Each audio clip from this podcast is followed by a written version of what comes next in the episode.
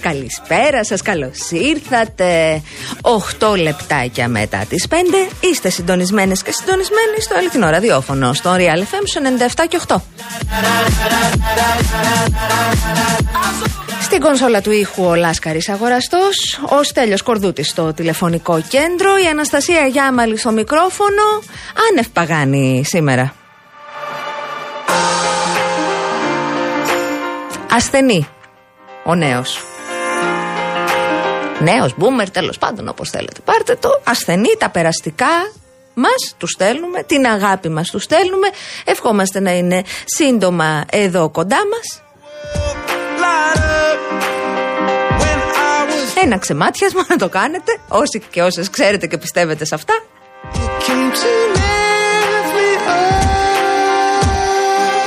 Είμαστε μαζί μέχρι τις 7. Έχουμε να πούμε πολλά και ενδιαφέροντα. Κίνηση εγώ δεν θα σας πω, γιατί έχουμε πει ότι η σχέση μου με το χάρτη είναι λίγο προβληματική στην ανάγνωσή του. Έχει κίνηση παντού, οπότε κάντε τα κουμάντα σας, πάρτε τα χαμπάρια σας, πάρτε τις ανάσεις σας, κάντε το ζεν σας, γιατί θα μείνετε πολύ ώρα στο τιμόνι.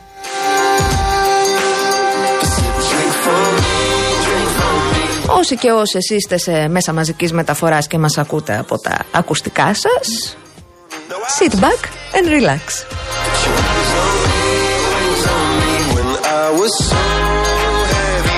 Έχουμε θεματάκια πολιτικά πολλά και σε επίπεδο έτσι παραπολιτικής και σε επίπεδο κεντρικής πολιτικής. Περιμένουμε να εξάγουμε έτσι συμπεράσματα. Τα ακούσατε και νωρίτερα σήμερα εδώ στο σταθμό μας. Στις 6 σε λίγη ώρα δηλαδή ξεκινάει η εκδήλωση προς τιμή του πρώην Πρωθυπουργού του Κώστα Σημίτη, που διοργανώνει το δίκτυο για τη μεταρρύθμιση στην Ελλάδα και την Ευρώπη, το Ινστιτούτο Ζακ Ντελόρ και η ιστοσελίδα Μεταρρύθμιση. Θα μιλήσει η Άννα Διαμαντοπούλου, θα συζητήσουν οι κύριοι Στουρνάρας, Βούλγαρης, Αγαθοκλής, συντονίζει ο Παύλος Τσίμας και βέβαια θα μιλήσει και ο Κώστας Σημίτης. έχει ενδιαφέρον γιατί ο Πρωθυπουργός αναμένεται να πάει και εκεί και επειδή τα άκουσε θα πάει και στην άλλη εκδήλωση μια ώρα αργότερα στο Μέγαρο Μουσικής. Η Παναθηναϊκή, Πανελλαδική Οργάνωση Γυναικών διοργανώνει εκδήλωση στη μνήμη της Μαριέτας Γιαννάκου. Κεντρικός ομιλητής στην Μαριέτα Γιαννάκου στην εκδήλωση θα είναι ο Κώστας Καραμαλής, έτσι. Αυτά αφορούν το κέντρο και τα δεξιά και κομμάτι της κεντροαριστεράς έστω. Στον ΣΥΡΙΖΑ τώρα έχουμε έντονη κινητικότητα. Στις 7 την ώρα δηλαδή που ξεκινάει και η εκδήλωση για την Μαριέτα Γιαννάκου, ξεκινάει η εκδήλωση της εποχής. Υπό άλλες συνθήκες δεν θα συζητούσαμε για την εκδήλωση μιας μικρής εφημερίδας της ανανεωτικής αριστεράς. Αλλά όταν μια εκδήλωση πραγματοποιείται στην αρχή της εβδομάδας, την ώρα που στο τέλος της εβδομάδας έχουμε αυτή την κρίσιμη κεντρική επιτροπή και όταν μιλούν διάφοροι από τον ΣΥΡΙΖΑ οι οποίοι φαίνεται ότι ανήκουν στην μειοψηφία αλλά και ευρύτερες προσωπικότητες από το χώρο της αριστεράς, αποκτά ιδιαίτερο ενδιαφέρον. Πέρα από τον Ευκλήδη Τσακαλώτο, ο οποίος θα μιλήσει στην εκδήλωση, έχει πολύ ενδιαφέρον η συμμετοχή του κυρίου Αντώνη Τζανακόπουλου. Μιλώ για τον αδερφό του Δημήτρη Τζανακόπουλου, ο οποίος είναι καθηγητής Δημοσίου Διεθνούς Δικαίου στην Οξφόρδη και θα μιλήσει στην εκδήλωση της εποχής. Επαναλαμβάνω, η εκδήλωση είναι προφανές ότι δεν γίνεται σε τυχαίο ούτε σε ουδέτερο πολιτικό χρόνο. Θα έχει ενδιαφέρον το τι θα γίνει σε αυτήν την κεντρική επιτροπή η οποία πραγματοποιείται το Σαββατοκύριακο και θα έχει και πάρα πολύ ενδιαφέρον για το κατά πόσο θα υπάρξει αυτή η πολυσυζητημένη διάσπαση παρά το γεγονός ότι οι τόνοι έπεσαν την περασμένη εβδομάδα μετά το ζενίθ στο οποίο έφτασαν την προπερασμένη εβδομάδα, οπότε και πάρθηκε η απόφαση να παραπεμφθούν στην Επιτροπή Δεοντολογίας πρώτα ο κύριος Τζουμάκας και μετά οι τρεις Σκουρλέτης, Βίτσας και Φίλης. Είχαμε και τα αποθενέσχες. Κουραστήκαμε να μετράμε μηδενικά εμείς οι απλοί άνθρωποι. Αλλά θέλω να σας επαναφέρω στην πραγματικότητα, γιατί το πόθεν έσχες έχει μόνο κουτσομπολικό χαρακτήρα και έτσι μια μικρή ζήλια από όλους και όλες εμάς που δεν μετράμε μηδενικά στους λογαριασμούς μας, αν δεν μπούμε στη διαδικασία να έχουμε σαφή εικόνα για το πόθεν. Θα σας πάω όμως στα στοιχεία του Ταμείου Εγγύησης Καταθέσεων και Επενδύσεων για να έχετε μια εικόνα τι σημαίνει στον κανονικό κόσμο. Στοιχεία του περασμένου Μαΐου για το πώς κατανέμονται οι καταθέσεις. Το συνολικό ύψος των καταθέσεων είναι 185,5 δις ευρώ για επιχειρήσεις και νοικοκυριά και μόλις το 0,7 των Ελλήνων έχει το 42% των τραπεζικών καταθέσεων. Δηλαδή από τα 185,5 δις, τα 77 δις τα έχει το 0,7 των Ελλήνων. Οι 7 στους 10 καταθέτες έχουμε στην τράπεζα κάτω από 1.000 ευρώ.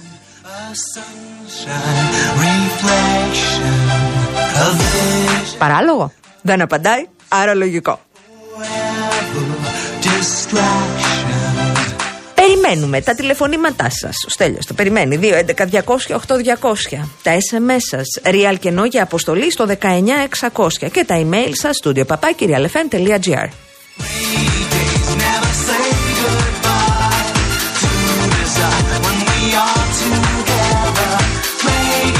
Γιάννης ο 44ος μας την έστησε την παγανιά ο Παγάνης. Αν και ασθενής, σας φάει μια γουρνόπουλα να στυλωθεί, γιατί με σούπες και γιαούρτια δεν το βλέπω να έρχεται. Θα έρθει, παιδιά, δεν παθαίνει τίποτα. Κρυωμένος και ο Νιφλής, λέει η Σόφη, περαστικά στο Γιώργο, τι γίνεται, είμαστε ακόμα ζωντανοί.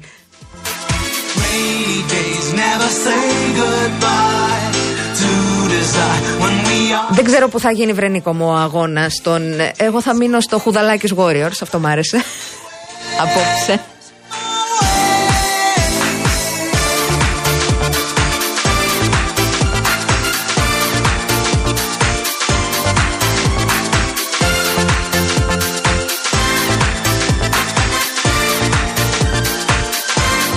Επειδή έχει σημασία στους καιρούς που ζούμε να αγιωνόμαστε και να μετράμε έτσι μόνο μηδενικά, Επιστρέφω με άλλη έρευνα της περασμένης εβδομάδας της ΓΕΣΕΕ αυτή τη φορά. 9 στους 10 εργαζόμενους του ιδιωτικού τομέα έχουν μειώσει την κατανάλωση βασικών αγαθών διατροφής λόγω της ακρίβειας, ενώ 7 στους 10 δεν έχουν λάβει κάποια αύξηση στο μισθό τους φέτος.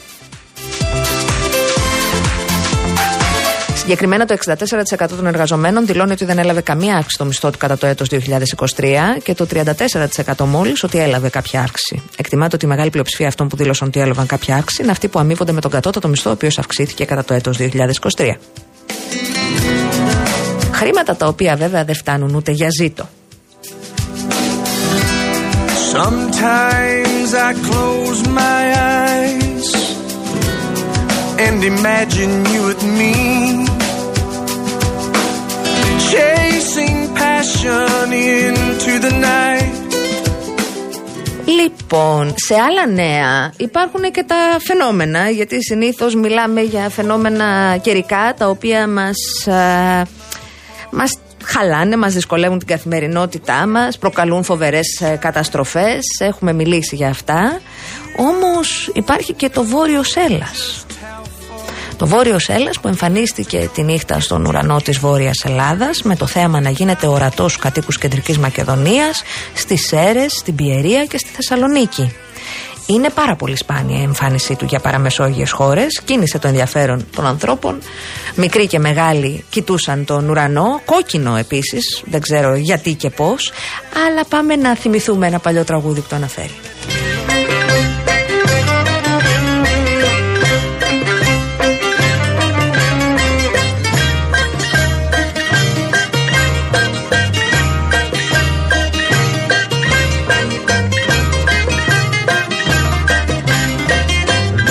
Μάρκος εγώ δεν είμαι για να μου παραπονιέσαι, στον καρπό ζήλο να πας και μαζί του να ξηγέσαι. Βρε καθέτο στο καλάμι, αχ μας το καβάλισες και την ταπεινή μας γνώμη την χαραμίσες.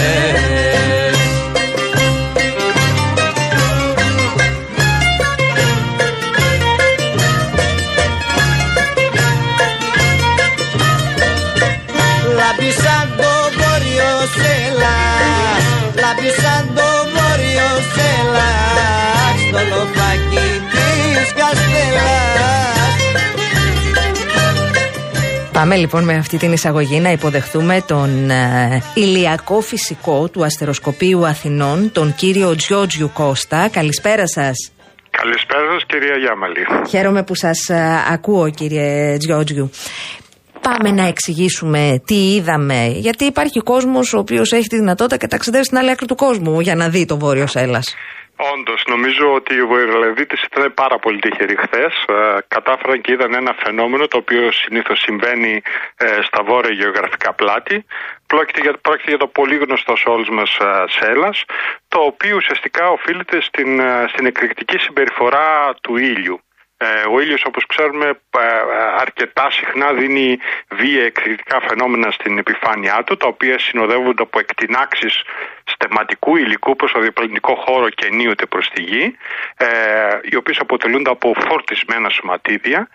Αυτά τα ταχύτερα φτάνουν σε 18 ώρες στη γη, κάποια φτάνουν σε 2-3 μέρες, αλληλεπιδρούν με το μαγνητικό πεδίο της γης, κάποια από αυτά μπαίνουν στο μαγνητικό πεδίο της γης όταν οι συνθήκες είναι κατάλληλες, ταξιδεύουν κατά μήκος των μαγνητικών γραμμών οι οποίες κλείνουν στους πόλους και καθώς ταξιδεύουν προσκρούν στα μόρια και άτομα της ατμόσφαιρας της γης, χάνουν την ενέργειά τους και εκπέμπουν αυτά τα πολύ όμορφα χρώματα, π.χ. το κόκκινο οφείλεται σε συγκρούσεις με άτομα οξυγόνου, το πράσινο με άτομα αζότου και ούτω καθεξής. Συνήθως αυτό έχουν τη χαρά να το δουν οι Βόρειοι Ευρωπαίοι. Κάποιες φορές όμως οι μαγνητικές αυτές καταιγίδες που δημιουργούνται είναι τόσο ισχυρές που το σέλας μπορεί να παρατηρηθεί και σε νότια γεωγραφικά πλάτη, σε πολύ πιο νότια γεωγραφικά πλάτη, πάρα πολύ σπάνιο φαινόμενο. Όταν λέμε πάρα πολύ σπάνιο, η προηγούμενη φορά που συνέβη, έχετε εικόνα πότε ήταν? Κοιτάξτε, υπάρχει μια καταγραφή το 2003 ότι έχει παρατηρηθεί πριν 20 χρόνια από τη Χαλκιδική, αλλά νομίζω υπάρχει και μια πρόσφατη καταγραφή για την οποία δεν είμαι και πολύ σίγουρος, πριν από 10 χρόνια, αλλά πρέπει να είναι πραγματικά πάρα πολύ ισχυρή η γεωμαγνητική καταιγίδα και το χθεσινό γεγονός οφείλεται σε έναν περίεργο συνδυασμό. Συνέβησαν τρία τέτοια εκρηκτικά γεγονότα τις τελευταίες τρεις μέρες που δώσανε τέτοιες εκτινάξεις μάζας, οι οποίες κατά κάποιο τρόπο συνδυάστηκαν στο γεωδιάστημα, χτυπήσανε τη γη 4 με 5 Νοεμβρίου και δώσαν αυτή την πολύ έντονη γεωμαγνητική καταιγίδα που δημιούργησε αυτό το σέλας σε τόσο χαμηλά γεωγραφικά πλάτη. Συνήθως δεν παρατηρείται κάτω από τις 35 μοίρες γεωγραφικό πλάτος. Οπότε είναι ένα πάρα πολύ σπάνιο φαινόμενο. Δυστυχώς εμείς στην Αθήνα και την Κρήτη δεν το είδαμε, δεν είμαστε και τόσο τυχεροί. Αλλά συμπολίτες μας στη Βόρεια Ελλάδα είχαν την ευτυχία και τη χαρά να παρακολουθήσουν ένα φαινόμενο για το οποίο, όπως είπατε, πολλοί θα ξοδέψουν πάρα πολλές χιλιάδες ευρώ για να πάνε να το δούνε. Βέβαια. Γιατί ήταν κόκκινο, κύριε Τζιότζιου? Ναι, κοιτάξτε, το κόκκινο οφείλεται, έχει να κάνει με την ενέργεια των σωματιδίων και πώς αυτή η ενέργεια εκλείεται, με ποια μόρια στην ατμόσφαιρα της γης συνήθως συγκρούνται αυτά τα ηλεκτρισμένα σωματίδια. Το κόκκινο συνήθως οφείλεται σε άτομα οξυγόνου, δηλαδή η σύγκρουση με τα άτομα του οξυγόνου, το διεγείρει τα άτομα οξυγόνου και αυτά επανεκπέμπουν φως στο κόκκινο. Αντίστοιχα τα άτομα αζότου εκπέμπουν συνήθως στο πράσινο και ούτω καθεξής. Κάθε χημικό στοιχείο όταν ιονίζεται, όταν ανεβαίνει η ενέργειά του, τη χάνει με την αποβολή ενός φωτονίου, το οποίο έχει ένα συγκεκριμένο χρώμα, μια συγκεκριμένη ενέργεια. Και εκεί οφείλεται το χαρακτηριστικό φως που βλέπουμε. Βέβαια στα βόρεια πλάτη αυτό παίρνει διάφορους χρωματισμούς, πράσινους, κόκκινους, κίτρινους κλπ. Εδώ το είδαμε ως ένα ωραίο κόκκινο γεγονός. Χθες ήταν, από ό,τι είδα, η έξαρση της γεωμαγνητικής καταιγίδας. Συνεχίζεται βέβαια αυτή, αλλά πλέον η ένταση της είναι πολύ χαμηλή και δεν νομίζω ότι θα παρατηρηθεί ξανά το φαινόμενο σήμερα βράδυ. Όσοι το είδαν, άρα ήταν πολύ τυχεροί. Πάρα πολύ τυχεροί. Εκεί θα μείνω. Στο πώς λειτουργούν, στο πώς αντιδρούν τα φωτόνια, δεν θα ήθελα να τοποθετηθώ, γιατί δεν είμαι καθόλου ειδική, κύριε Τζιόντζιου. Νομίζω ότι είναι και λεπτομέρειες που δεν θα ενδιέφεραν τους περισσότερους ακροατές. Νομίζω κάναμε μια πολύ γενική περιγραφή του φαινομένου για να καταλάβουν ότι είναι ένα φαινόμενο το οποίο οφείλεται στη συμπεριφορά του πιο κοντινού μας άστρου. Και σας ευχαριστούμε θερμά που ήσασταν κοντά μας. Είναι ευχάριστο που κάθε έτσι σπάνια μιλάμε και με επιστήμονες για φαινόμενα τα οποία απλά μας εντυπωσιάζουν και δεν μας βλάπτουν, δεν μας προκαλούν έτσι τίποτα άλλο πέρα από δέος και ενθουσιασμό. Ευχαριστώ θερμά. Να είστε καλά. Να είστε καλά. Και εγώ. Ήταν ο κύριος Κώστας Τζιότζιου από το Αστεροσκοπείο Αθηνών, ηλιακός φυσικός, παρακαλώ.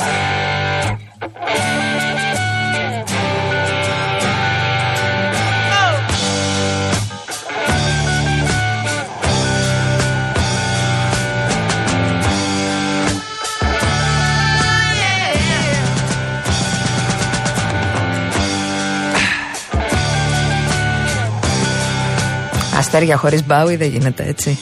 Ziggy played guitar, jamming good with Webb and Gilly and the spiders from Mars.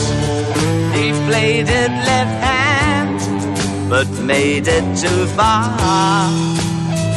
Became the special man, then we were Ziggy's band. Ziggy really sang. Screwed up eyes and screwed down hairdo, like some cat from Japan. He could lick 'em by smiling, he could leave 'em to hang. They came on so loaded, man, well hung in snow white tan. So where were the spiders? While the fly tried to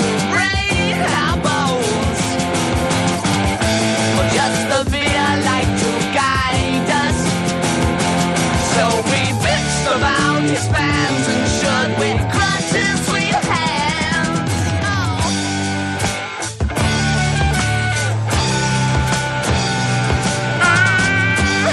Oh.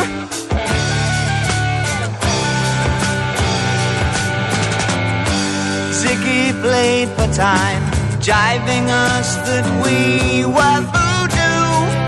The kids were just crass, he was the Naz with God-given ass. He took it all too far, but boy could he play guitar. Making love with his ego, sick as sucked up into his mind, like a leper messiah. When the kids had killed the man, I had to break up the band.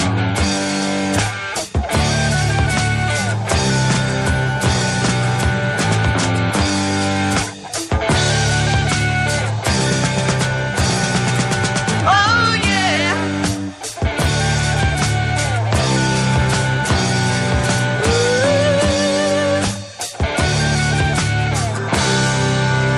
Ziggy played guitar.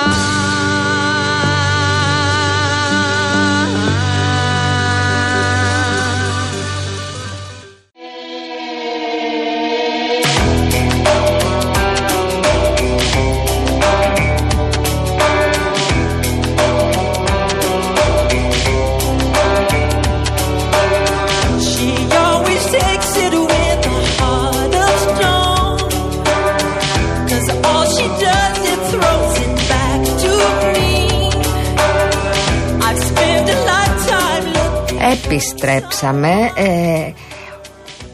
Από τη Φιλανδία μας έστειλε Λάσκαρη ο Ηλίας μήνυμα με το φαινόμενο. Ωραία, εκεί είναι πράσινα, μόβ. Μάλιστα. Η Ελένη, η φίλη μας από πάνω, λέει Βόρειος Σέλας είδαμε, μετρό ακόμα να δούμε. Και εσύ, περίμενε λίγο. Τώρα μπορείς να λες το μέτρο της Θεσσαλονίκης δεν υπάρχει.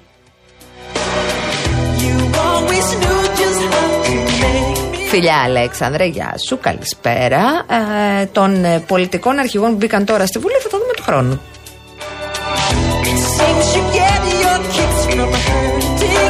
Μάλλον όχι, του παραχρόνου.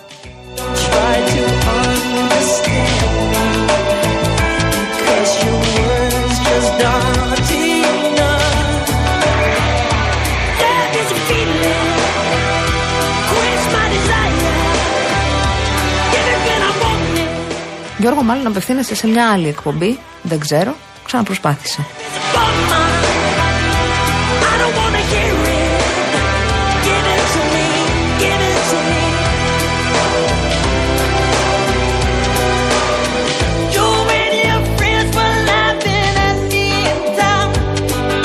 Θα συζητήσουμε σε λίγο για τα της πολιτικής επικαιρότητας, που είναι πολλά και ενδιαφέροντα. Η Δευτέρα ξεκίνησε έτσι και με την συνάντηση, έτσι μην το ξεχνάμε αυτό, τη συνάντηση Κασελάκη-Ανδρουλάκη στη Βουλή. Είχαμε και το χιουμοράκι για τον καναπέ, ότι είναι καλύτερος ο καναπές του Ανδρουλάκη από τον καναπέ του Μητσοτάκη, έτσι, φτάστε.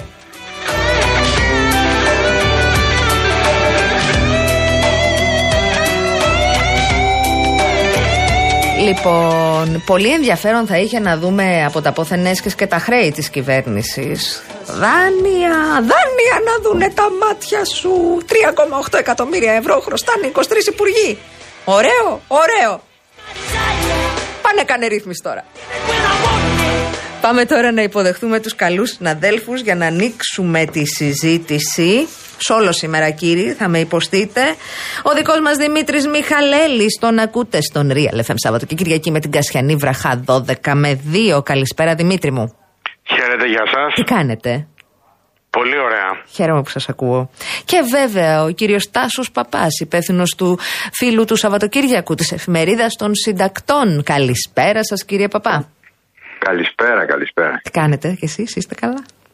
Καλύτερα. Λοιπόν, τώρα για πείτε μου εσείς που είστε πιο παλιά από μένα, αν πρέπει να προσέξουμε μία από τις εκδηλώσεις του απογεύματος. Εκδήλωση για Μαριέτα Γιαννάκου, εκδήλωση για Κώστα Σημίτη, εκδήλωση εποχής με ομιλητές Τσακαλώτο, Αντώνη, Τζανακόπουλο, Σία Αναγνωστοπούλου και ούτω καθεξής. Ποια πρέπει να προσέξουμε περισσότερο? Δημήτρη, ξεκινώ από σένα. Πρέπει μόνο να είναι από το απόγευμα, γιατί εγώ έχω κρατήσει και μία πρωινή. Κύκλος. Πάντως, τον κύκλο, ναι. Κυρίως σε ό,τι αφορά στα ευρήματα μιας ερευνάς. Της μέτρων ανάλυσης, λες. Ναι. Που ο κόσμος ζητάει πράγματα τα οποία δεν τα πήραν τους πολιτικούς. Αυτό να το κρατήσουμε. Θεσμική κατοχήρωση, λογοδοσία, όλα αυτά. Έχεις δίκιο που το λες. Να το κρατήσουμε αυτό, δηλαδή, ότι ο κόσμος ζητάει και δεν βρίσκει. Ζητάει λύσεις και δεν δηλαδή υπάρχει ζήτηση, δεν υπάρχει προσφορά λύσεων. Τώρα από το απόγευμα δεν ξέρω, να κρατήσουμε... Τι να κρατήσουμε? Να κρατήσουμε αυτή που γίνεται του ΣΥΡΙΖΑ, των στελεχών του ΣΥΡΙΖΑ, διότι από εκεί αναμένονται κάποιες εξελίξεις αυτήν την εβδομάδα και εν ώψη συνεδρίας Κεντρικής Επιτροπής. Τα άλλα για την κυρία Γιαννάκου φαντάζομαι αναφέρεσαι στην ομιλία του πρώην Πρωθυπουργού του Κώστα Καραμανλή. Βέβαια. Εντάξει, ναι. Σου θυμίζω την προηγούμενη φορά που είχε μιλήσει ήταν στο βιβλίο του συναδέλφου του κυρίου Χαρβαλιά και είχε πει πολλά και διάφορα. Καλά, φαντάζομαι ότι και τώρα εννοείται ότι θα πει πλέον έχει απαλλαγή από το βάρος, από το άγος της κοινοβουλευτικής παρουσίας και νιώθει πιο ελεύθερος. Τώρα από την άλλη φαντάζομαι από τον κύριο Σημίτη περιμένουμε μια αποθέωση της διακυβέρνησής του. Δεν είναι για αποθέωση η διακυβέρνησή του, δεν καταλαβαίνω. Αναμφίβολα. Τώρα από εκεί και πέρα εγώ θα κρατούσα, θα έβλεπα το τι θα γίνει εν ώψη εξελίξεων του ΣΥΡΙΖΑ σε αυτήν την συγκέντρωση των στελεχών. Κύριε Τάσο Παπά, αν έχει άλλη άποψη. Εκεί πάω. Εσύ τι πια θεωρείς ως πιο σημαντική? Λοιπόν, να πούμε πρώτα για τα ευρήματα της έρευνας. Ο κόσμος πράγματι ζητάει λύσεις και δεν τη βρίσκει και γι' αυτό έχουμε και μεγάλα ποσοστά αποχής στις εκλογές. Είτε είναι εθνικές είτε είναι δημοτικές. Τώρα από τις, αλλά συγγνώμη, επ' αυτού, βρε Τάσο, για να κάνω λίγο το δικηγόρο του διαβόλου. Βλέπω εδώ ότι ο κόσμος έχει περισσότερη εμπιστοσύνη στα ευρήματα της έρευνας. Οι ανεξάρτητες αρχές συγκεντρώνουν το μεγαλύτερο βαθμό εμπιστοσύνης ως αντίβαρο στην εξουσία. Ωραία. Το συγκεντρώνουν. Και τι έγινε στο ζήτημα των υποκλοπών? Ο κόσμος θέλει θεσμικά αντίβαρα, αλλά οι κυβερνήσεις και η συγκεκριμένη κυβέρνηση δεν γουστάρουν τη λειτουργία των ανεξάρτητων αρχών, παρότι είναι συνταγματικά κατοχυρωμένες. Ειδικά όταν δεν συμμορφώνονται προς τις υποδείξεις των κυβερνήσεων οι ανεξάρτητες αρχές.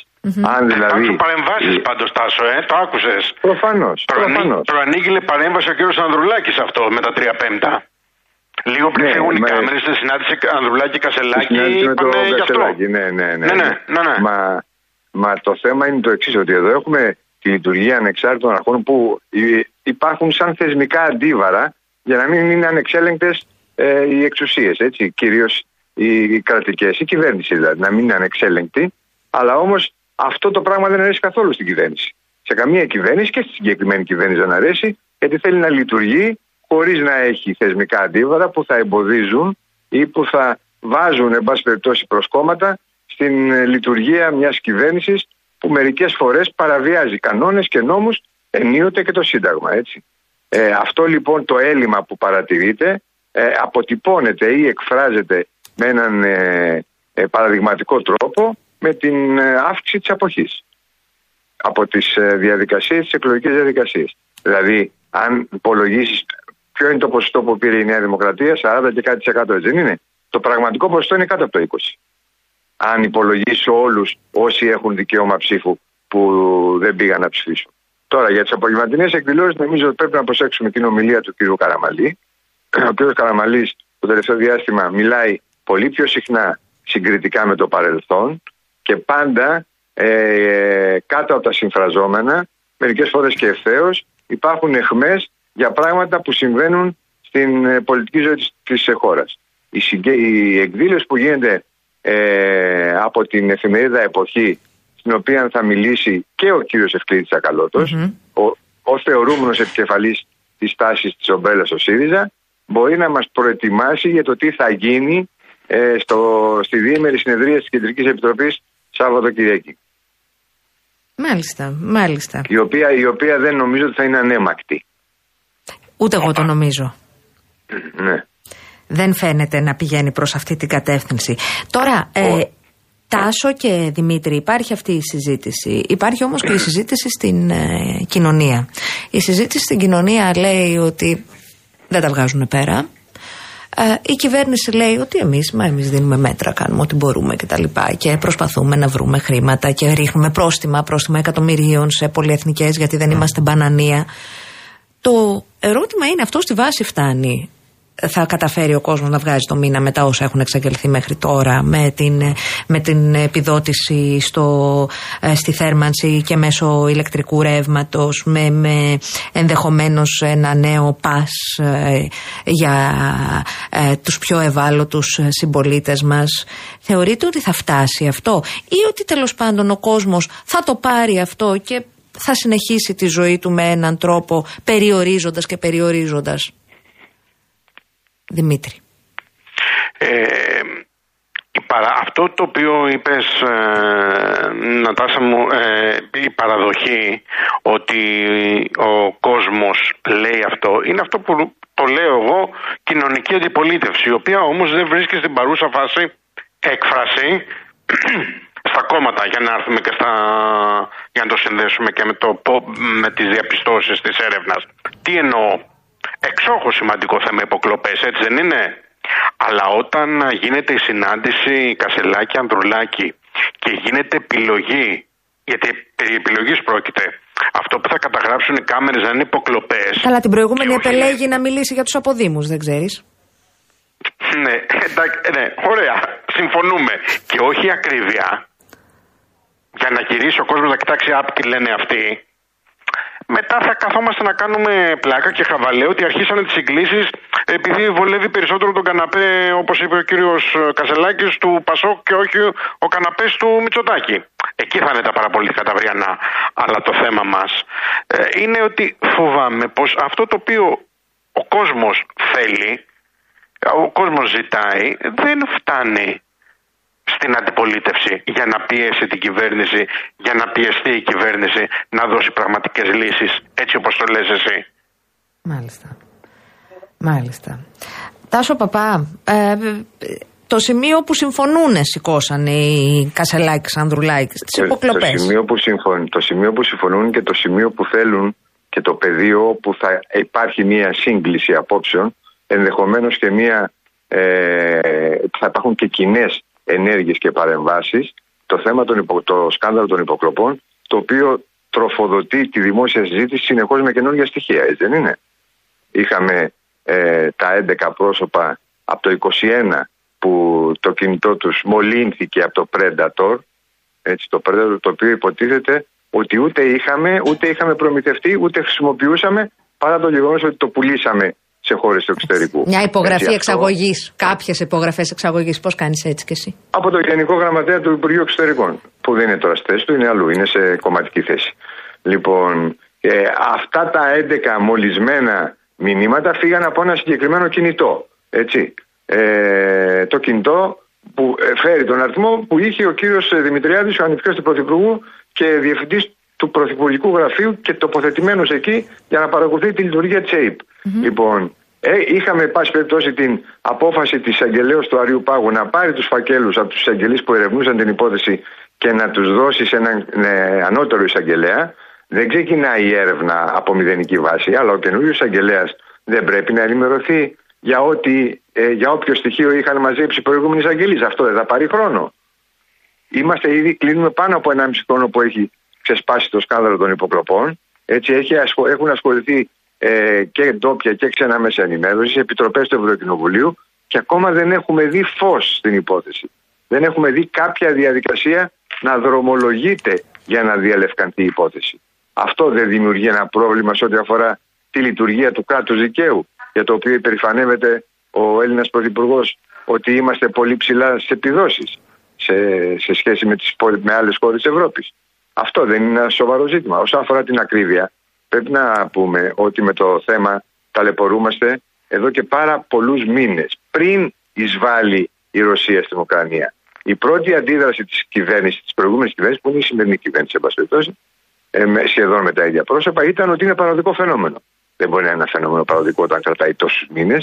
Και εν πάση περιπτώσει η πιο κραυγαλαία, η πιο προκλητική κατάσταση είναι ότι ενώ άλλες χώρες έχουν πάρει μέτρα και έχουν περιορίσει κάπως το κύμα της ακρίβειας, εδώ εμείς ο πληθωρισμός των τροφίμων παραμένει σε πολύ υψηλά, των ειδών διατροφής, παραμένει σε πάρα πολύ υψηλά επίπεδα.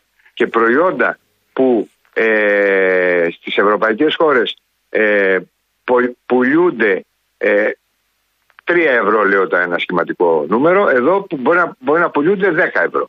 Και η κερδοσκοπία είναι φανερή. Δεν αντιμετωπίζεται αυτό ούτε με συστάσεις ούτε με επιλεκτικά πρόστιμα. Μάλιστα. Πρέπει να παρέμβεις στο μηχανισμό που παράγει την κερδοσκοπία και την εσχροκέρδεια.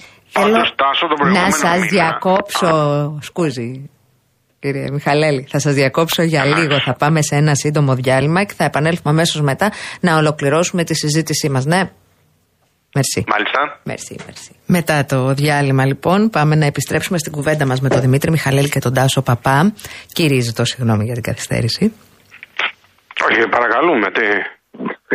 Γνωρίζετε πώς πάνε αυτά. Λοιπόν, πάμε να συνεχίσουμε. Δημήτρη, έλεγες σχετικά με την. Έλεγα, ναι, σε αυτά τα οποία είπε ο Τάσος, ήθελα να σημειώσω, συμφωνώντας ότι έχει πει για τον πληθωρισμό των τροφίμων, ότι και για πρώτη φορά τον Οκτώβριο, μην ξεχνάμε ότι ο πληθωρισμός, ο συνολικός πληθωρισμός, ωραία, ήταν πάνω από το μέσο όρο της Ευρωπαϊκής Ένωσης, ο δικός μας.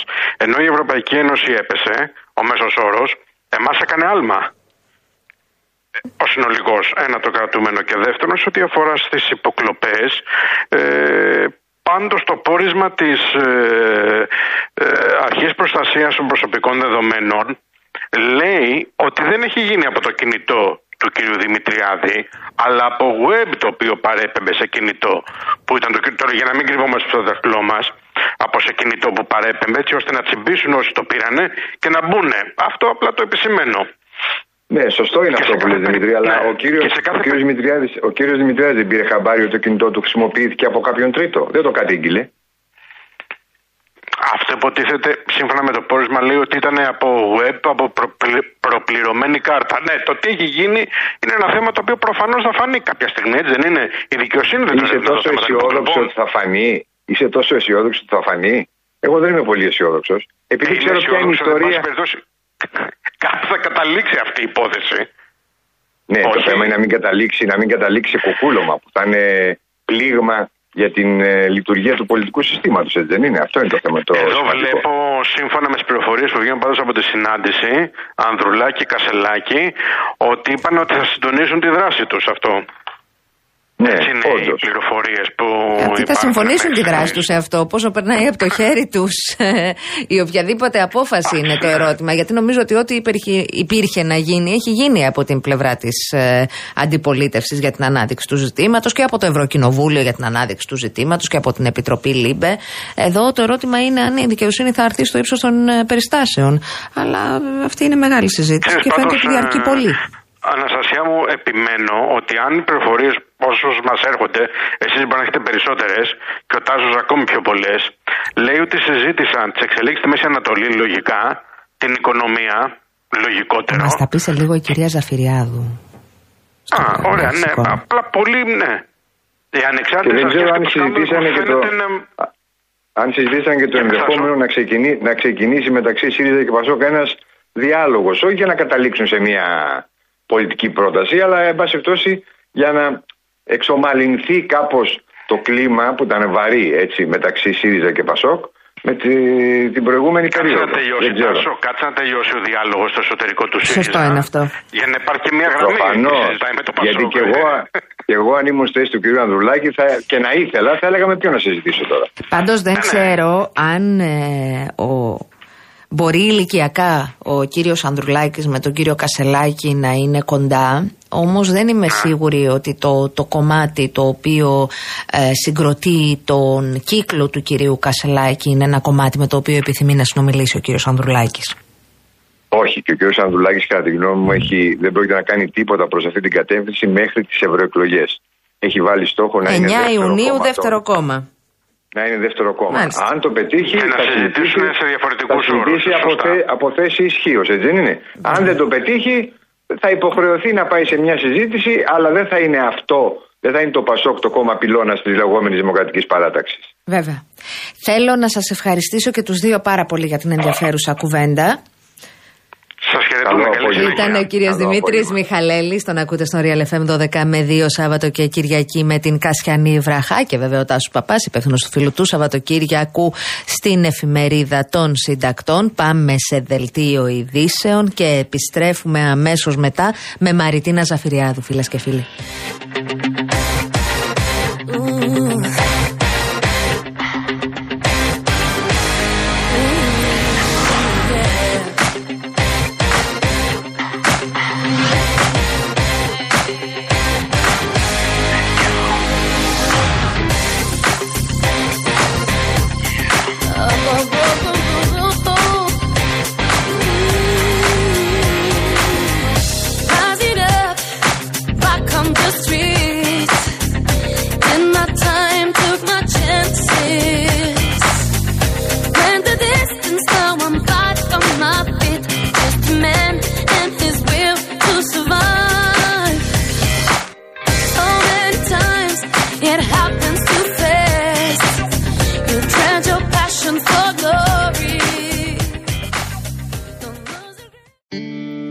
When your legs don't work like they used to before,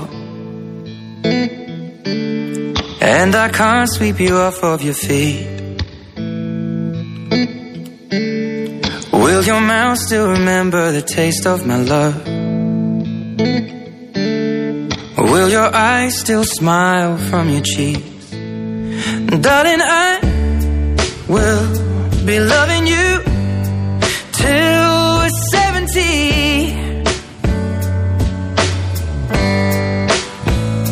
And baby, my heart could still fall as hard at 23. Να είμαστε, επιστρέψαμε μέχρι να κάτσει ο κύριος Τσιβελεκής να βάλει τα ακουστικά του, να χαμογελάσει το Λάσκαρη, να χαιρετήσει το Βασίλη. Χαμός. Τι γίνεται, καλά? Θες λίγη μπάρα Δημητριακών? Με το χέρι την έχω κόψει, έχεις μείνει μια μπουκίτσα. Έλα, με το χέρι είναι, δεν τη δάγκωσα. Δεν θα τα πάθεις όλα. Αυτή είναι η κατάσταση εδώ στο στούντιο. Όμως, φίλες και φίλοι, κάθε Δευτέρα είναι η μέρα κλήρωσης. Η μέρα κλήρωσης για τα μεγάλα δώρα που μοιράζει ο Real. Και εγώ έχω την χαρά να υποδεχθώ τον ακροατή που, αν μου απαντήσει σωστά, θα κερδίσει το σετ ελαστικών Νταβάντι, τον κύριο Μιχαήλ Παπαδόπουλο. Καλησπέρα σας, κύριε Παπαδόπουλε. Γεια σας, χαίρετε. Για αρχή, συγχαρητήρια, αλλά θα μου επιτρέψετε να σας κάνω έτσι ένα ερώτημα για να επιβεβαιώσουμε την νίκη σας αυτή. Ναι. Κάθε πράγμα στο καιρό του και ο κολλιός τον Αύγουστο ή τον Σεπτέμβριο? Τώρα καλοκαιράκι. Τον Αύγουστο. Τον Αύγουστο είναι. Κερδίσατε και μπράβο σας. Κερδίσατε ένα σετ ελαστικών Νταβάντι. Να είστε καλά, να τα οδηγήσετε και ασφαλείς διαδρομές να ευχηθούμε. Να είστε καλά, κύριε Παπαδόπουλε. Κάθε καλό. Γεια σας.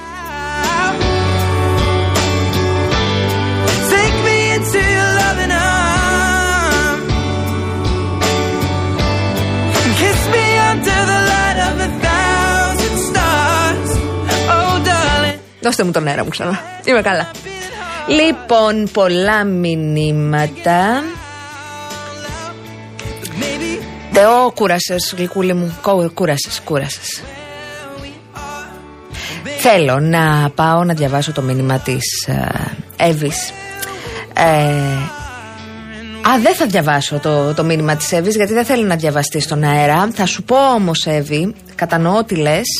Υπάρχει η 24ωρη Εθνική Γραμμή Παιδικής Προστασίας 1107 του Εθνικού Κέντρου Κοινωνικής Αλληλεγγύης και υπάρχει και η γραμμή Μαζί για το Παιδί 11525.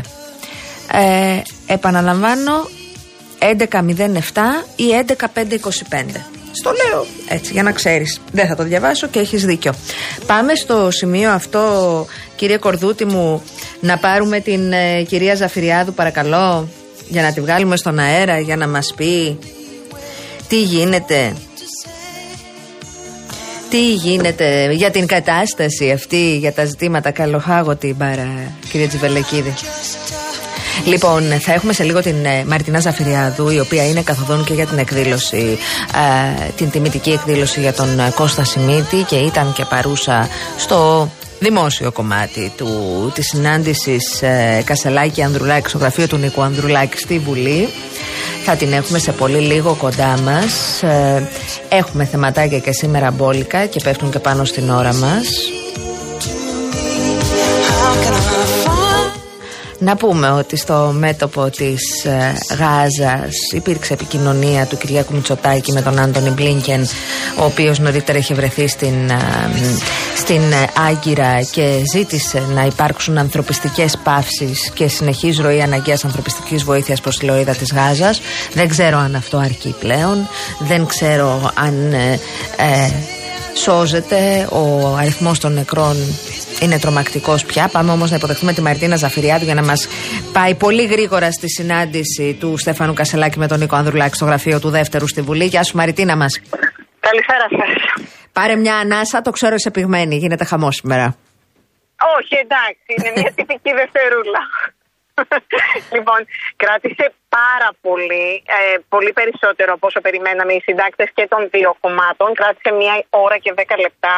Ήταν πάρα πολύ ένθερμη η υποδοχή του κυρίου Ανδρουλάκη. Επίσης δεν το περιμέναμε, γιατί όλες τις προηγούμενες μέρες φρόντισαν από το γραφείο του να μας μιλούν για μια εθιμοτυπική συνάντηση, όπου οι δύο αυτοί οι άνθρωποι θα γνωριστούν μάλλον παρά θα καταλήξουν σε κάτι, θα συζητήσουν πολιτικά. Τα πράγματα δεν έγιναν έτσι ακριβώς. Φάνηκε από την πρώτη συζήτηση που είχαν σε αυτόν τον περίφημο καναπέ, όπως συνηθίζουμε εμείς να λέμε οι δημοσιογράφοι. Ο κ. Ανδρουλάκης υποδέχτηκε τον Στέφανο Κασελάκη με πολύ μεγάλη χαρά για αυτή τη συνάντηση. Του είπε ότι πρέπει να υπάρχει επικοινωνία μεταξύ των αρχηγών και, εν πάση περιπτώσει, έθεσε μια σειρά από ζητήματα που μπορούν να συζητιούνται, όπως οι ανισότητες, η ακρίβεια που καλπάζει τα τελευταία χρόνια, τα εθνικά θέματα κ.ο.κ. Και ζήτησε, είπε ότι χαίρεται για αυτή την πρωτοβουλία, γιατί μπορούν να υπάρχουν κάποιοι διάβλοι επικοινωνίας και ένα κλίμα εμπιστοσύνης, εν πάση περιπτώσει, ακόμη και συνένεσης όπου είναι δυνατόν. Mm-hmm. Το άκουσε αυτό λοιπόν ο κύριος Κασελάκης και είπε ότι αυτό ακριβώς πρέπει να συμβαίνει, γιατί εμείς υπηρετούμε τον κόσμο και ο κόσμος θέλει λύσεις. Από εμάς τους δύο θέλει λύσεις προοδευτικές. Και αμέσως φρόντισε να του δώσει την καλύτερη δυνατή πάσα, λέγοντας το ότι πρέπει να λάμψει η αλήθεια στο θέμα των υποκλοπών. Ένα θέμα που αγγίζει και προσωπικά τον κύριο Ανδρουλάκη. Εκείνος τον ενημέρωσε για όλες τις κινήσεις, οι οποίες φρόντισε να το πει ότι ήταν θεσμικές, παρά το γεγονός ότι τον άγγιζε προσωπικά και εντός και εκτός Ελλάδος, προκειμένου να μην συγκαλυφθεί αυτό το σκάνδαλο, όπως καταλόγησε στην κυβέρνηση ότι επιχειρεί να κάνει. Υποστήριξε ότι ήταν η πλειοψηφία η κυβερνητική που μπλόκαρε ακόμη και την κλίση μαρτύρων που θα μπορούσαν να έχουν συμβάλει στη διαλεύκανση αυτού του σκανδάλου, και εν πάση περιπτώσει είπε ότι εκείνος θα συνεχίσει και με πάντα με θεσμικό τρόπο, και πιστεύει ότι κάποια στιγμή θα καταφέρουν να πετύχουν οι υπεύθυνοι αυτού του παρακράτους, όπως είπε, να οδηγηθούν στη δικαιοσύνη.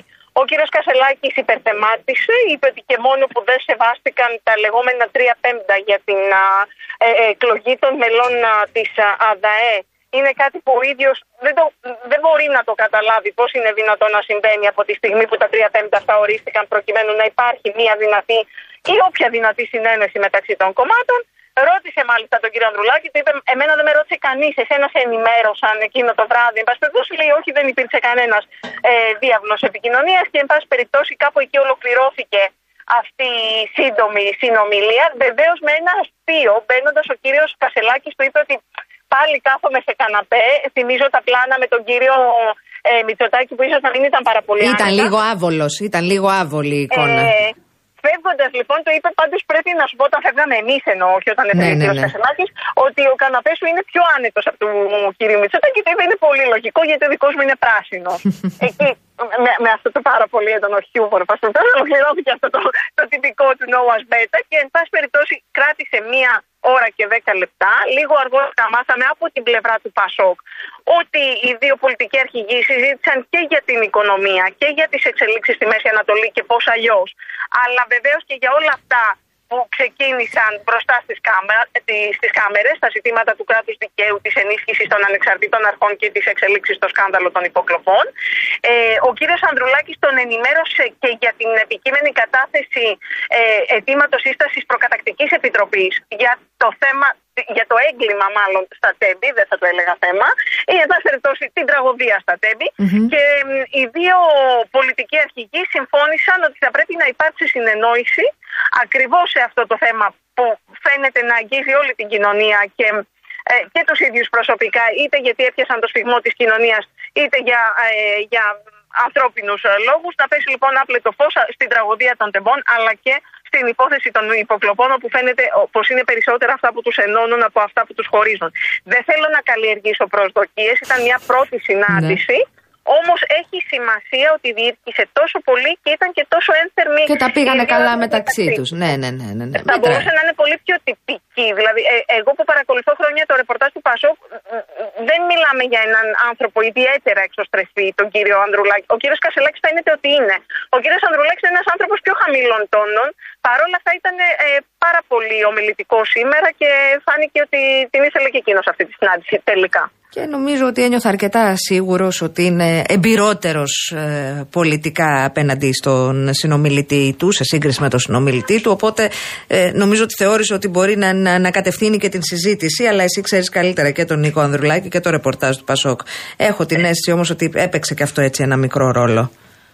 Κοιτάξτε, είναι πολύ σημαντικό να λαμβάνονται τέτοιες πρωτοβουλίες. Από την επικοινωνία δεν έχασε κανείς. Δεν σημαίνει ότι θα έχουμε συμφωνία, μπορεί να μην έχουμε ποτέ.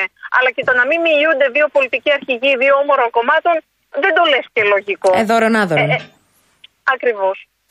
Ευχαριστώ θερμά, Μαριτίνα. Ξέρω ότι έχεις δουλειά. Σε αφήνουμε. Ευχαριστούμε πάρα πολύ που ήσουν κοντά μας. Πολύ καλή συνέχεια. Να σε καλά, να σε καλά.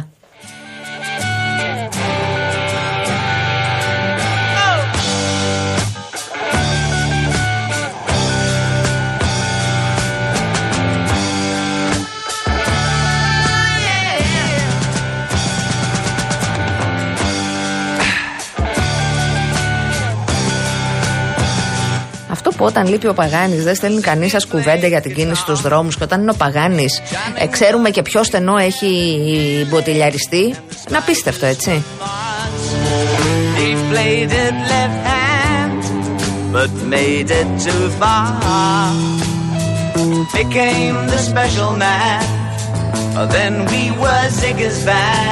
Να σας πω ότι ο τραγικός απολογισμός από τον πόλεμο στην Μέση Ανατολή είναι 10.022 Παλαιστίνοι στη Γάζα και 152 στην κατεχόμενη Δυτική Όχθη από τις 7 Οκτωβρίου, ενώ 1.400 είναι οι Ισραηλινοί που δολοφονήθηκαν από στην επίθεση της Χαμάς.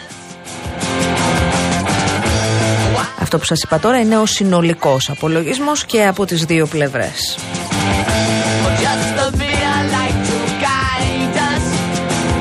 Σύμφωνα με το Αλτζαζίρα, το Ισραήλ επιτέθηκε από αέρος στα ηλιακά πάνελ του μεγαλύτερου νοσοκομείου της Γάζας.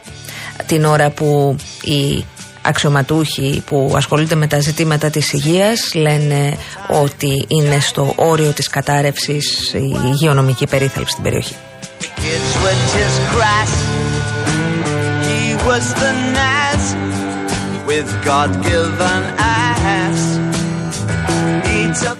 Από την άλλη, η Γαλλία ετοιμάζεται να φιλοξενήσει παγκόσμια σύνοδο για ανθρωπιστική βοήθεια στη Γάζα. Αυτό ανακοίνωσε πριν λίγη ώρα ο Γάλλος Υπουργός Εξωτερικών.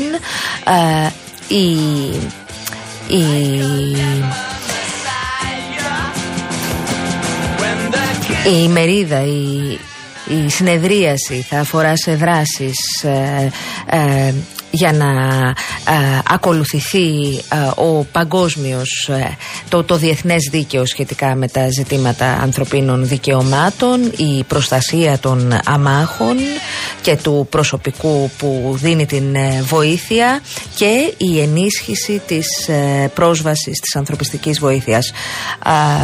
Επίσης θα ζητηθεί βοήθεια, διεθνής βοήθεια για την υγεία, την παροχή νερού, ενέργειας και φαγητού, αλλά και η κινητοποίηση ώστε να υποστηριχθούν οι διεθνείς υπηρεσίες και οι οργανισμοί που μπορούν να βρίσκονται στο πεδίο. Αυτά τα είπε το Υπουργείο Εξωτερικών της Γαλλίας.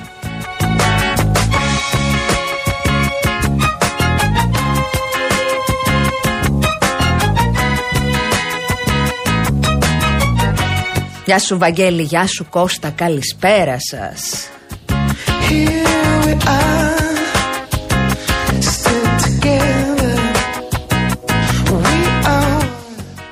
Σάκη μου, η Χαμάς είναι τρομοκρατική οργάνωση που δολοφόνησε 1,000 και κάτι Ισραηλινούς. Το Ισραήλ θεωρεί, ακριβώς επειδή η Χαμάς λειτουργήσε έτσι, σε αυτό τον κύκλο ενός 70ετούς δράματος, ότι δικαιούται να δολοφονεί 10.000 Παλαιστίνιους ψάχνοντας για τρομοκράτες της Χαμάς. Το έχουμε? Το έχουμε νομίζω.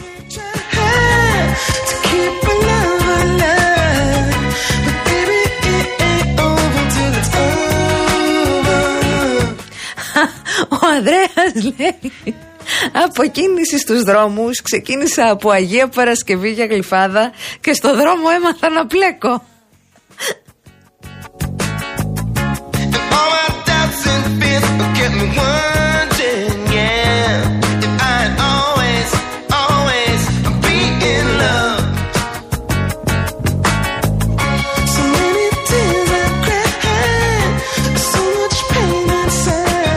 Λάζαρέ μου, πάντα το κουμπάκι πουλάκι μου. Έλα.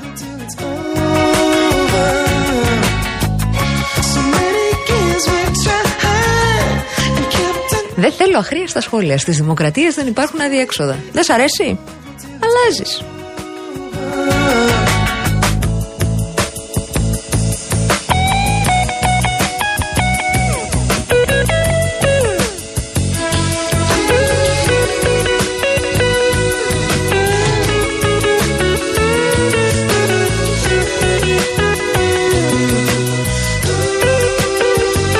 Μου έστειλε ένας φίλος για την ακτιβίστρια την Αχέτ Ταμίμη, την Παλαιστινία ακτιβίστρια.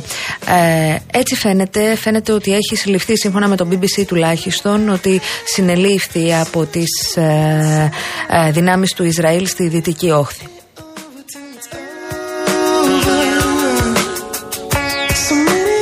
Σύμφωνα πάντα με το BBC και το ρεπορτάζ του David Critton, τα μίντια του Ισραήλ, τα μέσα μαζικής ενημέρωσης εκεί, αναφέρουν ότι η κυρία Ταμίμη συνελήφθη για post που έκανε στο Instagram, με το οποίο απειλούσε, επαναλαμβάνω σύμφωνα με τα Ισραηλινά μίντια, να σφαγιάσει Εβραίους επίκους. Μάλιστα. Το post βέβαια δεν είναι ορατό αυτή τη στιγμή online, ούτε είναι ο λογαριασμός της κυρίας Ταμίμη.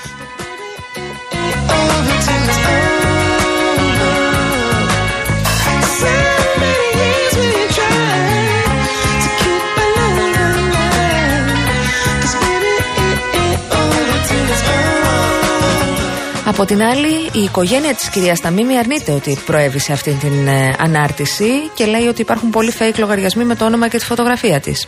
Σας θυμίζω ότι όσο έφηβε η κυρία Ταμίμη το 2015, σε ηλικία 14 ετών τότε, είχε φωτογραφηθεί να αντιστέκεται δαγκώνοντας έναν Ισραηλινό στρατιώτη, ο οποίος προσπαθούσε να συλλάβει τον μικρότερο, 14 εκείνη τότε, αδερφό της.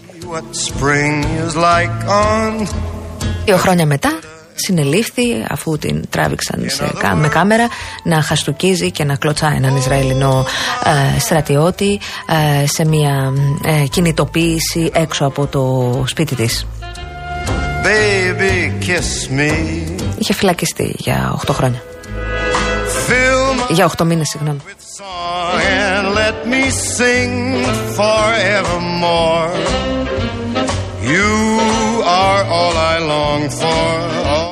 Γιατί αν κλείσω, Ανδρέα μου, το μικρόφωνο που με ρωτάς, γιατί όταν φωνάζουν στο τηλεοπτικό πάνελ δεν κλείνω το μικρόφωνο. Αν κλείσω το μικρόφωνο θα με καταγγείλουν ότι τους φημώνω. Είσαι καλά, πού να μπλέκεις. Ευχαριστώ Χρήστο, γεια σου Ιωάννα μας.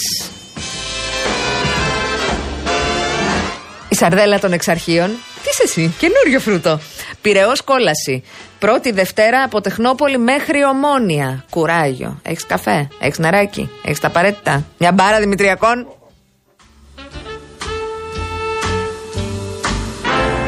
Ζήση μου, θα περιμένεις.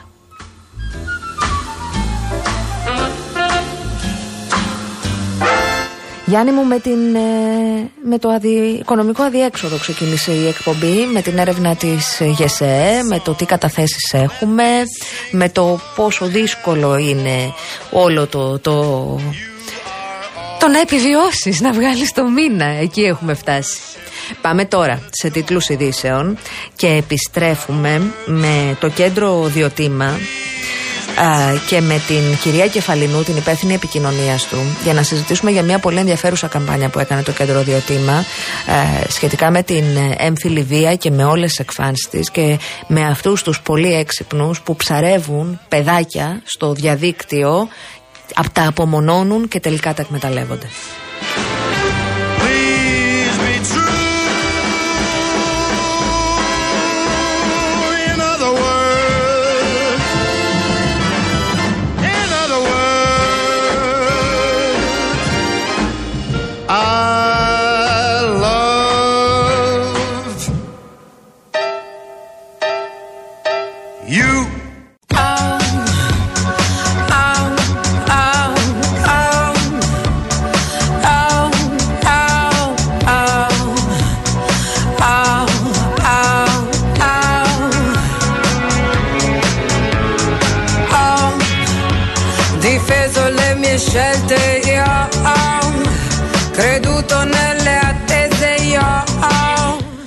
Ιωάννη, το μήνυμά σου μου θυμίζει τον «Ναι, αλλά για τη μαρφίνη δεν λέτε τίποτα». Υπάρχει ένας κόσμος που σταθερά λέει τα χι πράγματα, υπάρχει ένας κόσμος που σταθερά λέει τα ψι πράγματα, υπάρχει ένας κόσμος που προσπαθεί να συνθέσει. Δεν σου επιβάλλει κανείς την άποψή του, εσύ κράτα τη δική σου.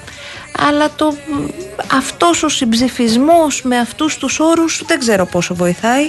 Είμαι πολύ προσεκτική στα λόγια μου, μίλησα για ένα ζήτημα που μετρά 7 δεκαετίες. Προσπαθώ να βλέπω τη μεγάλη εικόνα. Η μεγάλη εικόνα είναι ακόμη πιο σύνθετη από το απλό του καταδικάζουμε τις δολοφονίες αμάχων είτε από τη μία είτε από την άλλη. Η λύση είναι εκεί, έχει δοθεί από τον ΟΗΕ. Το ερώτημα είναι γιατί δεν εφαρμόζεται τόσα χρόνια.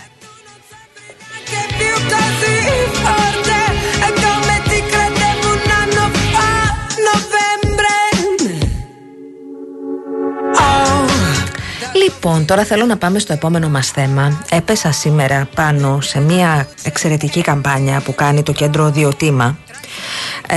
Είναι η καμπάνια Act Now. Έχει πάρα πολύ ενδιαφέρον γιατί είναι 3 βιντεάκια, απλά βιντεάκια, με τις αφανείς μορφές της έμφυλης βίας. Και κάλεσα για να συζητήσουμε απόψε εδώ την κυρία Νατάσα Κεφαλινού, που είναι η υπεύθυνη επικοινωνίας του κέντρου Διοτίμα, και την ευχαριστώ θερμά που είναι κοντά μας. Κυρία Κεφαλινού, καλησπέρα. Καλησπέρα, ευχαριστούμε πολύ για την πρόσκληση. Εμείς που είστε κοντά μας. Να μιλάμε στον ενικό, γιατί γνωριζόμαστε. Βέβαια. Ωραία. Νατάσα εδώ. Θέλω να... Είδα το ένα βιντεάκι και με σόκαρε. Με σόκαρε γιατί ήταν πάρα πολύ ρεαλιστικό. Με σόκαρε γιατί έβλεπα έναν τύπο που κατανοούσα ότι είναι ένας τύπος, τέλος πάντων, ο οποίος σκρολάρει, βρίσκει διάφορες πιτσιρίκες στα social media, πιάνει κουβέντα με διάφορες, μία του απαντάει και τη βάζει σε ένα τρυπάκι να απομονωθεί από το περιβάλλον της, να λέει ψέματα στους γονείς της, να τον εμπιστευτεί με δώρα, με προσοχή κτλ. Και τελικά να τη ζητήσει να κάνει πράγματα τα οποία εκείνη δεν θέλει. Νομίζω βλέποντάς το ότι αν ήμουν πολύ μικρότερη, αν ήμουν έφηβη, θα νιώθα πάρα πολύ άσχημα να μιλήσω γι' αυτό στους γονείς μου ή σε κάποιον ειδικό, για παράδειγμα, γιατί θα θεωρούσα ότι έδωσα και εγώ τροφή σε αυτό. Ακριβώς, στο πρώτο βίντεο μιλάμε για το φαινόμενο Loverboy, που είναι ένα φαινόμενο, μια μορφή sex trafficking στην ουσία. Εδώ τι έχουμε, κάποιον κατά κύριο λόγο άντρα ενήλικο, ο οποίος ψαρεύει σε εισαγωγικά πάντα ανήλικα κορίτσια από τα social media. Mm-hmm. Η λογική είναι ακριβώς αυτή που περιέγραψες, ότι δημιουργείται μια σχέση, μια ρομαντική σχέση με τις ανήλικες κοπέλες, όπου ο κακοποιητής εμφανίζεται πολύ γλυκός, πολύ διαθέσιμος, πολύ φροντιστικός, πολύ αυτό όλα. Ακριβώς, υποστηρικτικός. Ο στόχος του είναι να χειραγωγήσει, είναι να απομονώσει την έφηβη από τους γονείς, από τους φίλους, να της δημιουργήσει την αίσθηση ότι μόνο αυτός νοιάζεται, ότι δεν νοιάζεται κανείς άλλος, με στόχο την σεξουαλική εκμετάλλευση. Αυτό είναι ένα αρκετά συχνό φαινόμενο πλέον που το βλέπουμε, που γίνεται μέσα από τα social media. Αυτός είναι ο νέος τρόπος, γι' αυτό έχει αρκετά μεγάλη διάδοση. Χρησιμοποιούν δηλαδή τα social media ως και πλατφόρμα δραστηριοποίησης, ας πούμε. Ακριβώς, και των νέων ανθρώπων. Επειδή και είναι οι άνθρωποι και οι έφηβοι, βλέπουμε πάρα πολύ ότι χρησιμοποιούν τα social media, χρησιμοποιούν αυτόν τον τρόπο για να αποπλανήσουν στην ουσία ανήλικα κορίτσια, που στην συνέχεια τα εξαναγκάζουν στην πορνεία, στη σεξουαλική εκμετάλλευση. Μάλιστα, μάλιστα. Σίγουρα είναι πολύ δύσκολο, το ανέφερες και πριν, είναι πολύ δύσκολο αυτό πράγματι να το αναγνώσει το παιδί, το κορίτσι, ως κακοποίηση. Ακριβώς, ακριβώς, και πολύ δύσκολο να το επικοινωνήσει και στους γονείς. Και ο στόχος αυτού του βίντεο είναι ακριβώς τόσο τα έφηβα άτομα, αλλά όσο και οι ενήλικες και κυρίως οι γονείς με παιδιά, να μπορέσουν να αναγνωρίσουν αυτό το φαινόμενο και να μιλήσουν σε άτομα που εμπιστεύονται. Μπορεί να μην είναι οι γονείς, μπορεί να είναι κάποιος άλλο ενήλικο άτομο που θα μας δώσει μια συμβουλή, που θα μας στηρίξει. Μπορεί να πάρουν τηλέφωνο σε κάποια δομή, στο Κέντρο Διοτίμα, στη γραμμή ΣΟΣ 15900. Μπορεί να είναι ο ψυχολόγος του σχολείου και ένας καθηγητής ή μια καθηγήτρια. Το ψυχολόγο σχολείου είναι σχετικό, το ξέρεις, Νατάσα. Το λες καλά, ναι. Όπου υπάρχει όμως, εμείς έχει σημασία να... Μάλιστα. Άρα... Επιμένω, εμένα μου έκανε φοβερή εντύπωση, έτσι όπως το είδα, το πόσο δύσκολο είναι να αναγνώσει ένα παιδί. Καλά εμείς θεωρούμε μερικές φορές, βάζουμε τον εαυτό μας να τον κατηγορήσουμε στην ευθύνη που μπορεί να είχαμε, επειδή μια συζήτηση παρατράβηξε και δεν το θέλαμε, για παράδειγμα, ότι φταίμε και εμείς. Είναι πάρα πολύ δύσκολο και έχει πολύ ενδιαφέρον το συγκεκριμένο βιντεάκι. Αναζητήστε το στα social media, έχει αναρτηθεί παντού. Τα άλλα δύο βιντεάκια ποια μορφή εμφυλής βίας αφορούν? Στις άλλες δύο περιπτώσεις μιλάμε για την ενδοοικογενειακή βία στο πλαίσιο μιας σχέσης μιας γυναίκας και του συντρόφου της που έχουν έτσι μεταναστευτικό προφίλ. Και εδώ ο στόχος μας είναι να τονίσουμε το πόσο σημαντικό είναι η υποστήριξη από τα περιβάλλοντα, είτε φιλικά είτε οικογενειακά, στις επιζώσες. Ο στόχος μας δηλαδή είναι αυτό, να κινητοποιήσουμε τους μάρτυρες αυτών των περιστατικών. Και το τρίτο αφορά την ψυχολογική βία μέσα στις ενδοσυντροφικές σχέσεις. Και μορφές ψυχολογικής βίας, όπως ο κοινωνικός έλεγχος, όπως αυτό που μπορεί πολύ συχνά να το βλέπουμε ως κρίξη τιμού ή ζήλιας. Νατάσα, να κάνω λίγο τη δικηγόρο του διαβόλου. Διαφωνώ με αυτό που θα πω. Αλλά έλα μωρέ, κι εσείς υπερευαίσθητες έχετε γίνει, όλα σας πειράζουνε. Κοίτα, το βασικό σε αυτό που θα απαντήσω είναι το pattern. Δηλαδή, δεν μιλάμε για ένα περιστατικό που μπορεί κάποιο από τα δύο μέρη μιας σχέσης να ξεφύγει από το όριο, που κι αυτό δεν θα έλεγα ότι είναι επιτρεπτό ή αποδεκτό. Αλλά σε όλες αυτές τις περιπτώσεις ψυχολογικής κακοποίησης έχουμε μια συστηματική μορφή παραβίασης των ορίων της γυναίκας, της υλικότητας, του κοριτσιού. Που στόχο έχει, δεν έχει, έχει στην ουσία να με συρρυκνώσει, να νιώθω φόβο, να νιώθω ανασφάλεια. Όταν έχω αυτά τα θύματα, δεν μπορεί να είναι κάτι λίγο. Δηλαδή όταν είναι συνεχές αυτό και έχει μία επανάληψη διαρκή, πρέπει να πονηρευτούμε ότι κάτι πάει στραβά στη σχέση μας. Μάλιστα. Act Now, λοιπόν, να σε ευχαριστήσουμε θερμά, Νατάσα, που ήσουν κοντά μας. Ευχαριστούμε πολύ και εμείς και ελπίζουμε να μοιραστείτε τα βίντεό μας και τα post που θα βρείτε στο social media όλο αυτό το μήνα. Θα τα μοιραστούμε, θα εξηγήσω και στον Πέτρο που έστειλε ως μπαμπάς αγχωμένος, επειδή έχουμε παιδιά, θα του εξηγήσω πώς θα μπορούσε να ξεκινήσει μια ωραία συζήτηση με αυτά τα βίντεο. Ευχαριστώ θερμά. Ήταν η Νατάσα Κεφαλινού, υπεύθυνη επικοινωνίας του Κέντρου Διοτίμα, και την ευχαριστώ. Έχω χρόνο, 2 λεπτά. Πέτρο, σε ευχαριστώ πάρα πολύ για αυτό το μήνυμα. Αυτό το μήνυμα περίμενα. Λέει, καλησπέρα, πώς μπορούμε να ενημερώνουμε και να ενημερωθούμε, εννοείς μάλλον, για το θέμα αυτό, επειδή έχουμε παιδιά. Θα πρότεινα να δείξεις στο γιο ή στην κόρη σου τα βιντεάκια αυτά που έχει φτιάξει η Διοτίμα σε συνεργασία με ένα ευρωπαϊκό κέντρο. Είτε στο Instagram, που είναι, περίμενα να σου το πω, μισό λεπτό, θα σε βοηθήσω εδώ. Διοτίμα, για να δω ακριβώς. Να το. Διοτίμα _center στο Instagram, να δει τα 3 τελευταία βιντεάκια και από εκεί μπορεί να εκκινήσει μια συζήτηση, ότι αν συμβεί κάτι τέτοιο δεν φταίει, να έρθει απευθείας σε εσάς. Από εκεί και πέρα, αν έχει συμβεί κάτι τέτοιο, και το Κέντρο Διοτίμα έχει υποστήριξη και επικοινωνία, και η γραμμή Women's Host το 15900 είναι μια γραμμή στην οποία μπορούν να απευθυνθούν γονείς αλλά και τα παιδιά. Εγώ θεωρώ, παρότι αγαπώ και διαδρώ πολύ έντονα μέσω διαδικτύου, θεωρώ ότι είναι πολύ επικίνδυνο, ιδίως μικρότερα παιδιά, να πέσουν θύματα διαφόρων επικίνδυνων τύπων, αγόρια ή κορίτσια, και χρειάζεται προσοχή και ανοιχτότητα και φροντίδα και συζήτηση πολύ. Και καταλαβαίνω πάρα πολύ ότι όταν δουλεύεις 12 ώρα για να βγάλεις το μήνα, μπορεί πράγματα να σου ξεφύγουν. Οπότε νομίζω καλύτερο το προλαμβάνει από το θεραπεύει, συζητησούλα, ότι μπορεί να συμβεί αυτό, δεν φταίς εσύ, πάμε να το συζητήσουμε όμως, μπας και το σώσουμε.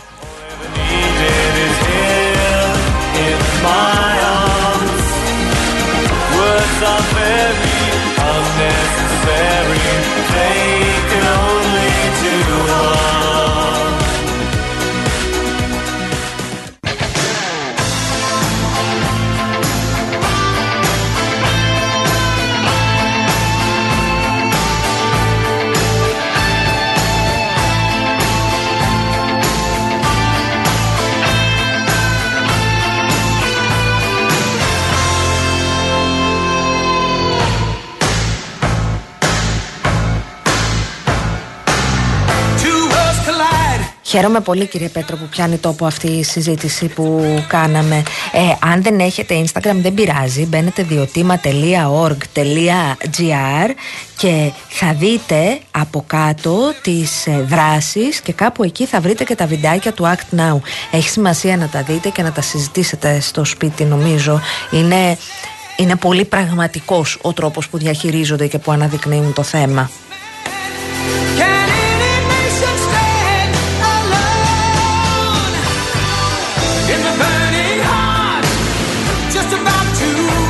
Τώρα θα σας πω τη μαύρη αλήθεια και ό,τι γίνει. Άμα με κράξετε, με κράξατε.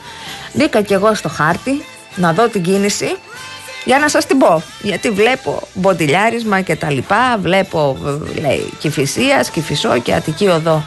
Κύριε παιδιά, δεν καταλαβαίνω τι είναι τι, δεν μπορώ να μιλήσω.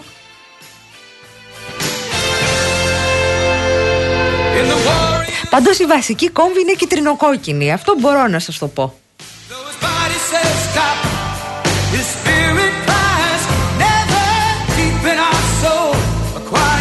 Αυτός ο δρόμος ποιος είναι, ο Θεός και η ψυχή του. Χαμός γίνεται εδώ. Να είναι η Κηφισίας. Λες, λέγε. Η Κηφισία θα είναι, να δείτε.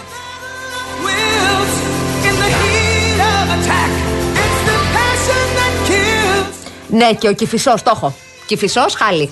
Κιτρινοκόκκινο μπορντό. Σαν μπουχάρα.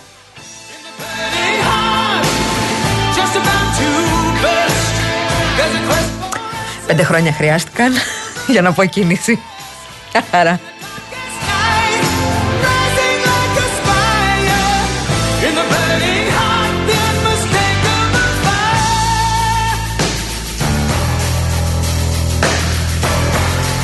Έχει κίνηση, Τσιπελακίδη. Δηλαδή, να πάρω έτσι μια μπάρα δημητριακών να τσιμπήσω στον δρόμο μέχρι τον Ταύρο.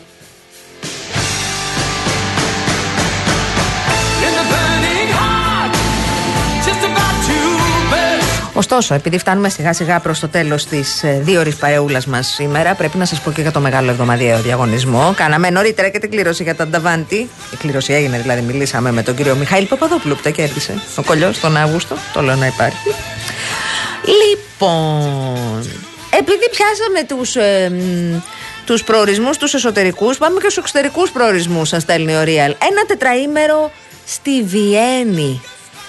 Ο Χριστός και η Παναγία, τι ωραία! Ο μεγαλύτερος ταξιδιωτικός οργανισμός Manesis Travel προσφέρει σε ένα ζευγάρι ταξίδι στη Βιέννη. Το δώρο περιλαμβάνει αεροπορικά και διαμονή 8 με 11 Δεκεμβρίου, ωραιότατα, σε ξενοδοχείο 4 αστέρων με πρωινό για να απολαύσετε τη μαγευτική χριστουγεννιάτικη ατμόσφαιρα της Αυστρίας. Μπείτε στο manesistravel.gr και ταξιδέψτε σε όλο τον κόσμο. Εγώ θα έπαιρνα την άδεια προκαταβολικά. Να είμαι σίγουρος. Κάμα το κερδίσω, το κέρδισα και το πήγα. Άμα δεν το κερδίσω, κάθομαι σπίτι και κάνω κοκούνινγκ ή χούγκα. Λοιπόν, ένα σύστημα υγρααεροκίνησης επιβατικού αυτοκινήτου. Τι λες? Μετατρέψτε το αυτοκίνητό σας σε υγραέριο με την αξιοπιστία της Καλογρίτσας Γκάς. Καλέστε στο 210-66-18-344 ή επισκεφτείτε την Καλογρίτσας Γκάς στη Λεωφόρο Λαβρίου 109 στα Γλυκά Νερά και εξοικονομήστε έως και 50% στα καύσιμά σας. Και τρίτο δώρο, δωροεπιταγή 1.500 ευρώ από την Κοτσόπουλος Home.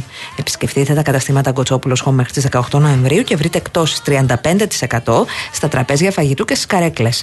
Πληροφορίες του κοτσόπουλος.gr. Και τέλος, μία τηλεόραση FNU 50 inch, προηγμένη τηλεόραση, όχι ότι να είναι, που θα σας καθυλώσει με τα ρεαλιστικά χρώματα, τον σχεδιασμό και το smart online περιεχόμενό της.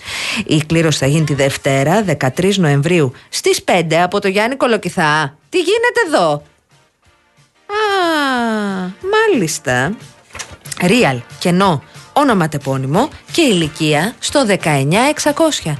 Real κενό το ονοματεπώνυμο και την ηλικία σας στο 19.600. Ο ακροατής που θα κληρωθεί και θα απαντήσει σωστά θα κερδίσει το δώρο. MediaTel 1,36 ευρώ ανά SMS με ΦΠΑ και τέλος κινητής τηλεφωνίας όπου ισχύει. Γραμμή παραπώνων 214-214-8020. Δώστε την συγκατάθεσή σας για την επεξεργασία των προσωπικών σας δεδομένων μπαίνοντας στο σύνδεσμο που θα σας σταλεί στο απαντητικό μήνυμα.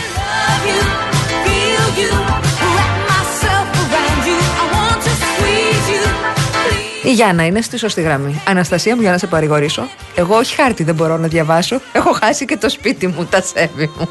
Γεια σου, βρε Γιάννα. Είμαι ακριβώς της ίδιας νομοταξίας.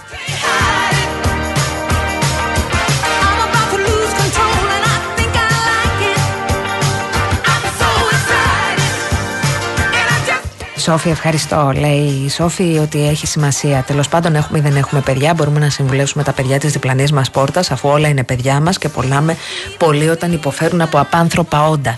Έχεις δίκιο, Σόφη. Επιμένω, θα το ξαναπώ. Το διαδίκτυο είναι εργαλείο. Σε βοηθάει να έχεις ένα παράθυρο στον κόσμο, να ξέρεις από το. Τι θρησκεία έχουν στην άλλη άκρη του κόσμου, τι μουσική ακούνε, την τελευταία λεπτομέρεια για να μάθεις κάτι καινούριο. Κρύβουν όμως και πάρα πολλούς κινδύνους από κόσμο ο οποίος στο αρρύθμιστο και στο ανέλεγκτο πλαίσιο του θεωρεί ότι μπορεί να παγιδεύσει ανήλικα παιδιά και να θεωρήσουν τα ίδια, λες και μπορούν να το σκεφτούν δεύτερη και τρίτη φορά αν τα κανακεύεις πάρα πολύ, λες και μπορούν να πούν όχι αν δεν είναι ήδη πονηρεμένα ότι υπάρχει αυτό. Είναι πάρα πολύ δύσκολο, είναι πάρα πολύ σύνθετο και χρειάζεται πάρα πολύ συζήτηση. Επιμένω, σε πάρα πολλές περιπτώσεις τα παιδιά νιώθουν συνένοχα.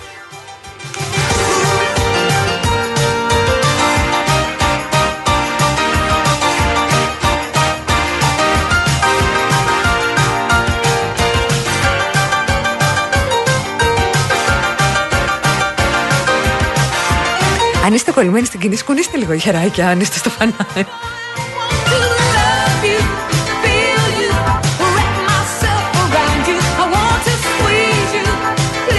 Το Λάλαλαντ δεν ήτανε που βγήκανε από το...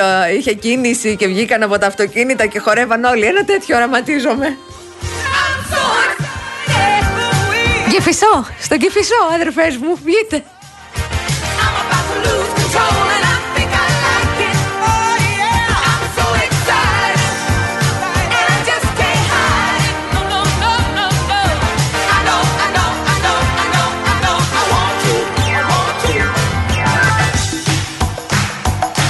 Ήρθε η ώρα σιγά σιγά να σας αφήσουμε. Ο κύριος Τζιβελεκίδης ήταν στην κονσόλα του ήχου, γλυκύτατος.